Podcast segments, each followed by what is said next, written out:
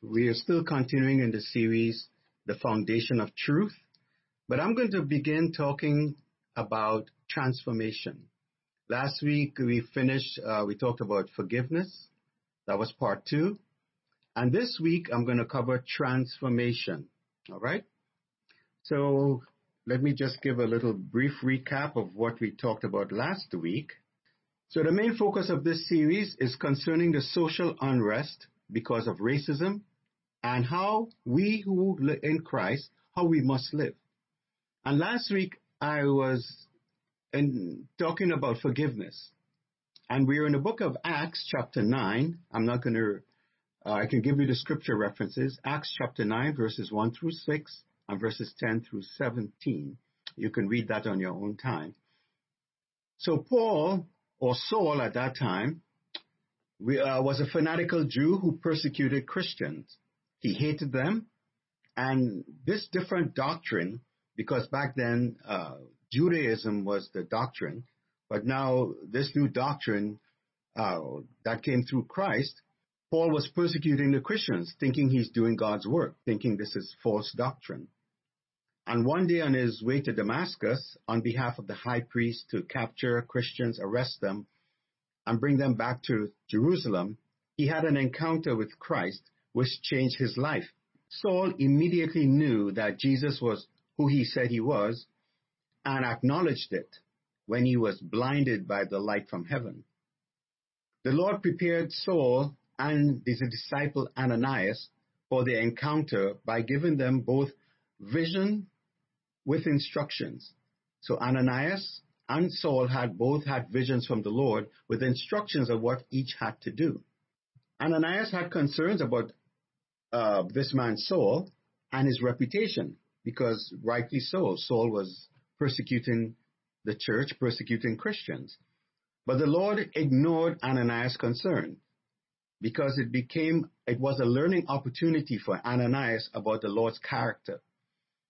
And when we talked about last week, we saw how the Lord does not look at people's past. Even Saul, even though Saul was persecuting the church, he was well known for his hard stand against the church. Once he had that encounter with Christ, the Lord no longer held that against him. Paul, Saul was forgiven. So that was one thing Ananias had to learn about God's character. God never looks at people's past. He always looks at people's purpose and his and their future. So what was important is about Ananias' concern, even though he had concerns, he obeyed God in spite of how we felt. And that was a, a lesson that we need to understand. Sometimes it doesn't matter how we feel. It's more important to obey God than go against feelings that are against what God requires you to do. Ananias saw Saul the same way the Lord saw, saw him. He forgave Saul for his trespasses, his past, and referred to Saul as his brother. Saul, who was once an enemy, is now his brother. And this wasn't an easy thing for Ananias to accept. But he had to obey God.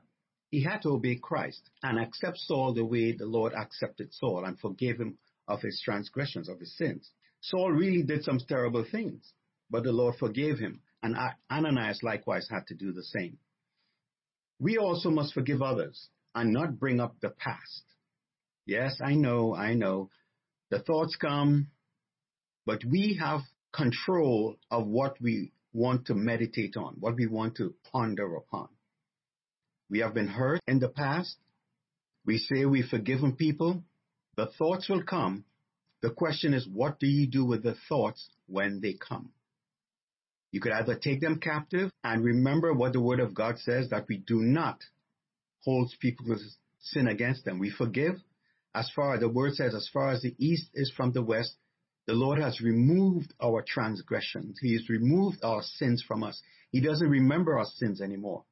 Likewise, when we say we forgive people and the thoughts of the past hurts come up, what do we do? We have to take the thought captive and we have to obey God's word and let those thoughts put them to death. Let them lie. Do not bring them up. Do not entertain them all right? Because it'll open wounds, old wounds that supposedly have been healed in your heart and in your mind. And God does not want us to be subject to anything that will keep us in bondage, right? Especially things of the past that any hurts from the past. So we must also forgive and not bring up the past. Yes, even the racist, even the political bigot, etc., as I said, fill in the blanks. If they repent and turn to Christ, we must forgive. We must forgive because they are no longer an enemy with God. And if they are no longer an enemy with God, we have no right to hold their past against them. They are now part of the family of God. That means they're your brother or your sister. So Saul's encounter with Christ reconciled him to God and also reconciled to the same people that he was that he was persecuting. So no, he was no longer an enemy, but now a brother, a member of the family of God. So we always always have to remember that. You know, God doesn't God forgives and as he forgives and reconciles. One of the foundational truths that I mentioned last week was in Matthew 6:14. It says, "For if you forgive men their trespasses, your heavenly Father will also forgive you." That's the truth, foundational truth. If you forgive men their sins, our heavenly Father will also forgive us of our sins. So it is critical for us to forgive others and be reconciled so that our sins will be forgiven. All right? So that's the end of the recap. So today I want to talk about transformation.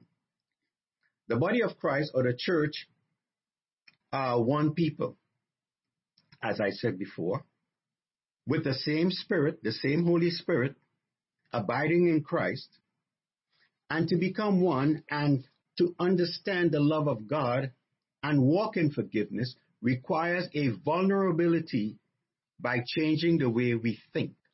To be one, to walk in the love of God, to be one with your brother, to walk in forgiveness requires us to be vulnerable. That vulnerability now opens us up for the Spirit to work through us. So the first scripture I want to go to is Romans chapter 2, chapter 12, verse 1. I'd like us to turn to Romans chapter 12, verse 1. I'm going to read that, that scripture. That's the only scripture that I'm, that I'm going to jump off from. And then there are other scriptures that's, that's going to follow to support it. Okay, Romans chapter 12, verse 1, I'm going to start reading. And this is the Apostle Paul writing here, speaking to the saints in Rome. And the scripture goes like this I beseech you, therefore, brethren, by the mercies of God that you present your bodies a living sacrifice, holy, acceptable, acceptable to God, which is your reasonable service. To be able to love the racist, overcome our biases and prejudices, receive the born again racist or bigot, to forgive, etc., etc., etc., requires us to become a living sacrifice. We cannot do this on our own power. We need the wisdom and the grace of God. Let me define what a sacrifice is. Now I'll give you the dictionary version and then I'll give you the, the version of in the context of what we are speaking about here. So a sacrifice is defined as an act of slaughtering an animal or person or surrendering a possession as an offering to God or to a divine or supernatural figure. Let me give you an example of when we do things like that. So we talk about Lent. Lent comes around, we give up meat, we give up this, we give up that. That's a sacrifice. It's an offering that you're supposed to be making to God. All right? That's just an example to what that is. In the context of what we're, Paul is speaking here, a sacrifice is an animal that is killed and offered up as atonement for sin. And God made it understood, and I can give you a scripture reference, 1 Samuel 15:22 and Psalm 46, verse 6. God made it understood that obedience from the heart was more important than a sacrifice or an offering. The offering or the sacrifice was only as good as the obedience of the person who was offering it. So in other words, you can offer up sacrifices to God, but if you're walking contrary to his word, your sacrifice is meaningless to God. You can give up X, Y, Z. Doesn't matter. If you're walking contrary to God's word, your offering is useless. God cannot receive an offering from an impure heart. So the heart must be right for the offering to be acceptable to God. So God did away with animal sacrifices when Jesus was offered up. When Jesus was put on that cross, the law was done away with. There was no longer need for any type of animal sacrifice or any type of offering. That was done away with. There was no need for that because God had his own lamb on the cross, Jesus Christ. So once that was done, there was no need for sacri- offering of sacrifice. But there's a, there's a reason why I'm saying this, because it says in the scripture, present your body as a living sacrifice. Now I'm going to go into what that means now. God wants us to offer up ourselves by living our lives for Him. Our bodies, our energy, our resources are to be at His disposal to accomplish His purpose through our lives. We are to offer up ourselves so that God can accomplish what He desires to accomplish in this time that we are living in through us. We are His conduit. We are His vessel where He can manifest Himself to this world. So this can only be done if we trust Him. You have to tr- be able to trust to yield. You have to be able to trust to be able to offer up yourself to be used by God. But you have to be able to trust God. So this can only be done out of love for him. And this is not human love. This is a different type of love. And Jesus was the perfect example of a living sacrifice. So now I'm going to talk about Jesus, give the example of what a living sacrifice is using him. And then I'm going to tailor that to how we ought to be living, what our lives supposed to reflect to show that we are living sacrifice. So you have the understanding of what that verse in Romans chapter 12, 1 means. The whole point of this ministry is not to just tell you some nice things to hear. I want you to understand what you're reading and what you're reading, you must be able to take it and apply it to your daily life so that the life of God in Christ can be revealed through you. God can manifest himself through you, through us. That is how the, the Jesus is magnified. That is how the world see Christ. That is how we have the essence of Christ in our lives. When we yield, submit, and God can work through us by His Spirit. Now I'd like you to turn to John chapter 4, verse 34. And the scripture reading goes like this. And this is Jesus speaking. He says, My food is to do the will of Him who sent me and to finish His work. Now let's go to John chapter 6, verse 38 through 40. And this is Jesus speaking again. He says here, verse 38, For I have come down from heaven not to do my own will, but the will of him who sent me. This is the will of the Father who sent me, that of all he has given me I should lose nothing, but should raise it up at the last day. Verse 40. And this is the will of him who sent me, that everyone who sees the Son and believes in him may have everlasting life. And I will raise him up at the last day. So I'm going to put 34 from John chapter 4 and verse 38 through 40 to, through chapter 6 together because they're all related. Jesus is saying, my nourishment or my food, what sustains me is to do the Father's will and to complete it. It's very important that we understand what the Father's will is for our lives. What does Jesus want to accomplish through us?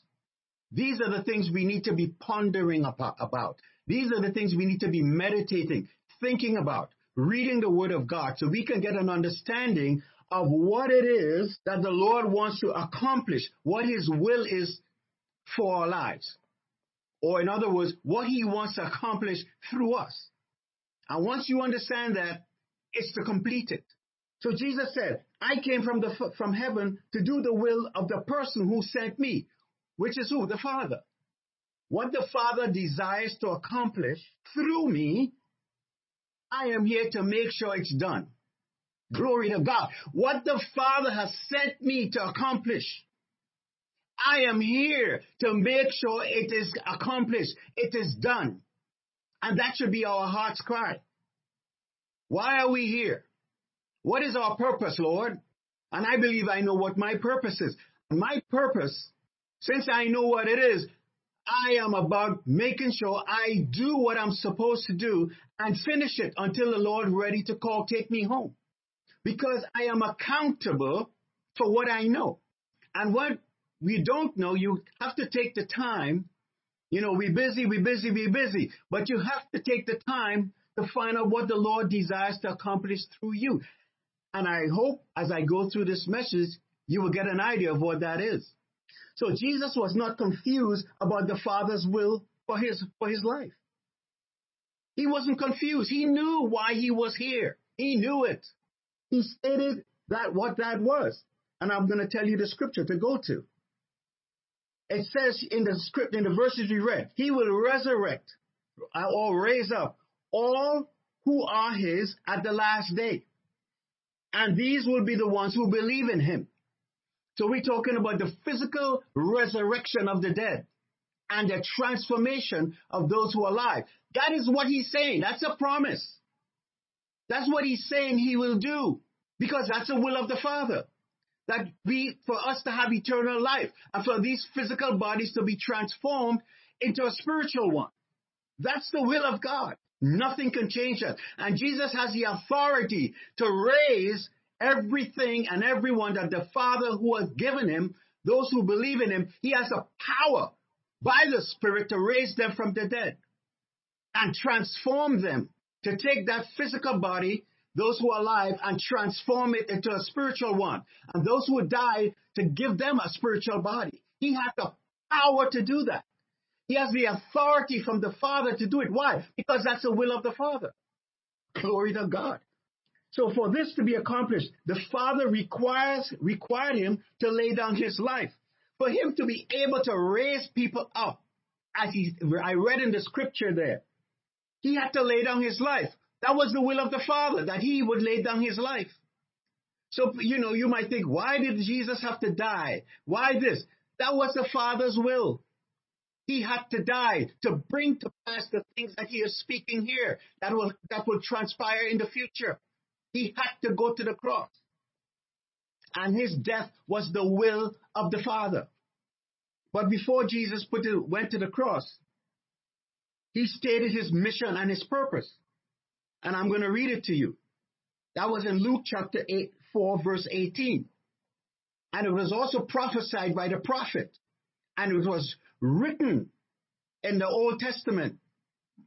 And Jesus, when he was in the synagogue, he got up and he read the verse where it spoke about him. And he said, Today, this scripture is fulfilled in your ears, in your hearing. Because the one who the scripture referred to was here and he announced his mission and his purpose. And he read it like this. And this is the word that says in Luke 4:18, the spirit of the Lord is upon me because he has anointed me to preach the gospel to the poor. He has sent me to heal the brokenhearted, to proclaim liberty to the captives and recovery of sight to the blind, to set at liberty those who are oppressed. That was his mission. That was his purpose. And he stated it, confirming what was already spoken about him and prophesied about him. He said, I'm here. And this is the reason why I'm here. And everything he did going forward was to fulfill the Father's will for his life. He was a living sacrifice.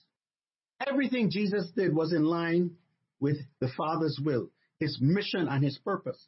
He allowed the Father to express himself through him. And that's what we have to understand. We do not belong to ourselves anymore. Once you are in Christ, once you give your life to Jesus, you are not your own. You can do your own thing. You can live your own life, but there's a consequence to it. And there's a, an accountability to it. You do not, your, Jesus, He gave his life, shed his blood to redeem you. So you don't belong to yourself. You didn't pay the price for your own sin. He did it. So you, the Bible says we have been bought, purchased with a price. What? The precious blood of Christ. So we don't belong to ourselves anymore. We're not, we don't have the, uh, the authority to do our own thing, even though many of us do our own thing. But there are consequences to that. All right. So in 1 John 5 19, Jesus said, The Son can do nothing of himself. But what he sees the Father do, for whatever he does, the Son also does in like manner. He said, Whatever I see the Father do, that's what I do in like manner. And whatever he says to me, that's what I say. So whatever I say and I do is just because it's not me. It's the Father in me who is saying these things and doing these things. So who is accountable for what is said and done? Not Jesus the Father, because he's just doing what the Father tells him to do and, and showing him to do. So the, the, the, the one who is responsible for the outcome is God, is the Father, not him. And that's our life also. If we are walking in the light and obedience to Christ, we are not responsible for the outcome. Because it's not us, it's the Spirit in us that's through Christ that's working through us.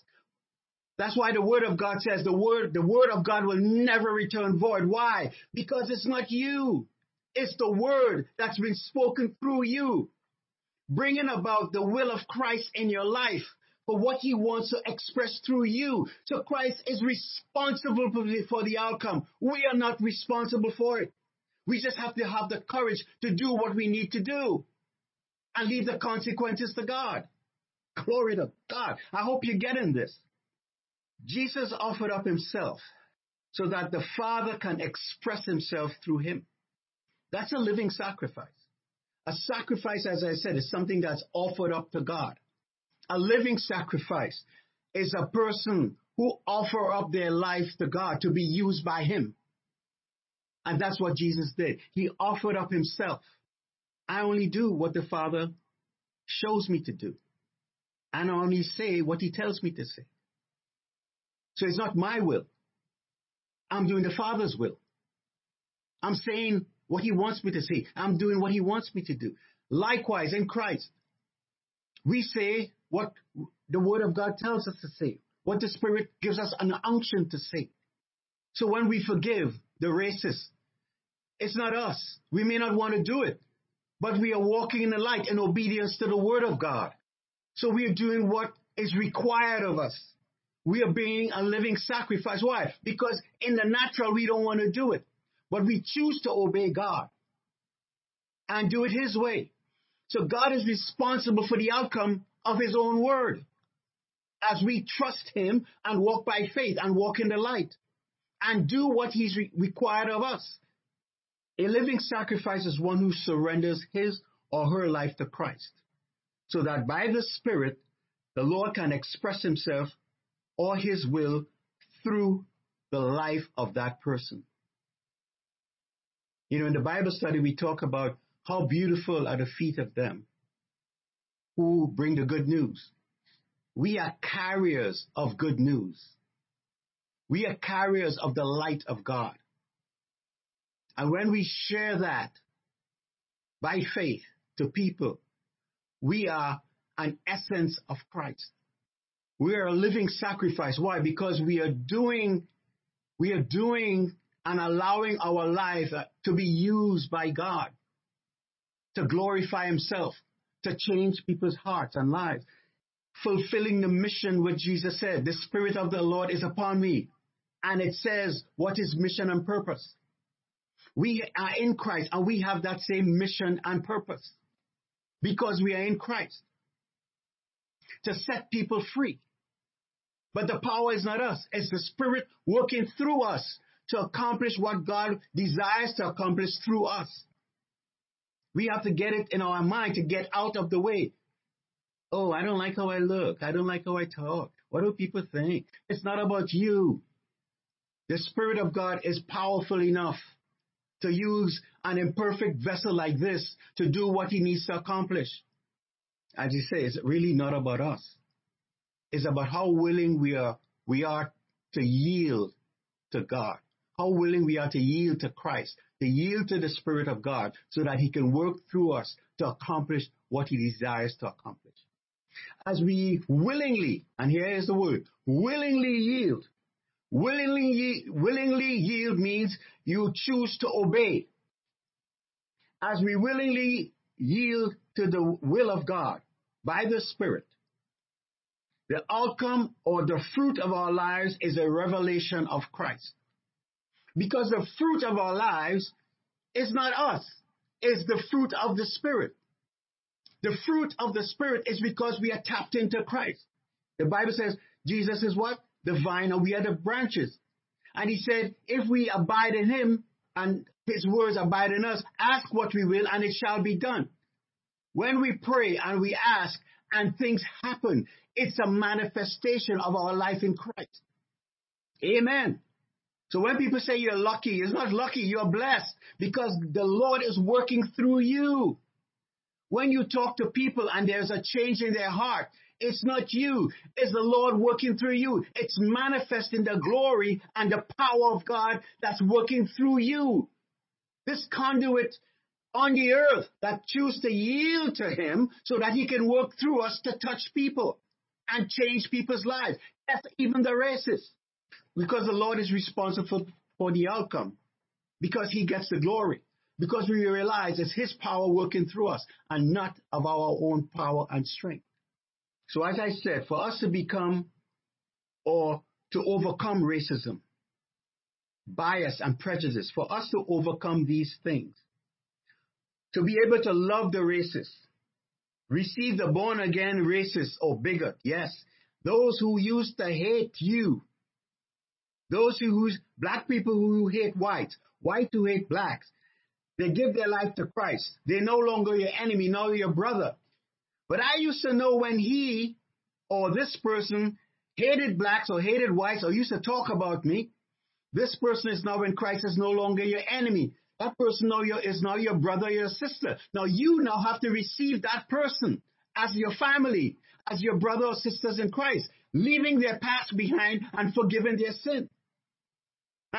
For you to be able to overcome that and love that person, it requires us to become a living sacrifice, yielding or surrendering our lives to Christ, which is acceptable to God and a rational service.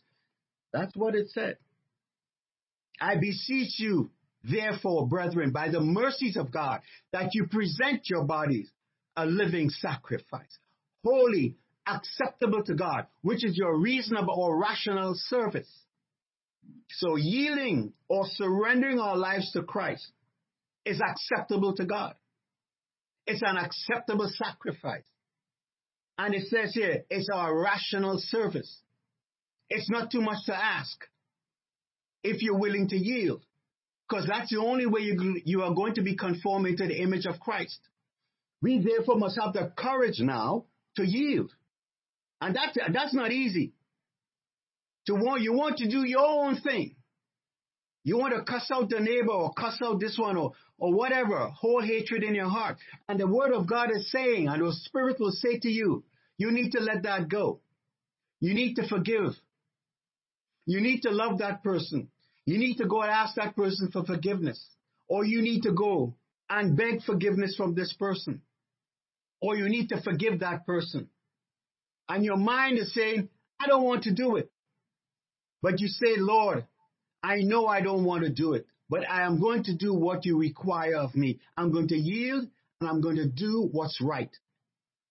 I'm going to ask for forgiveness or I'm going to forgive.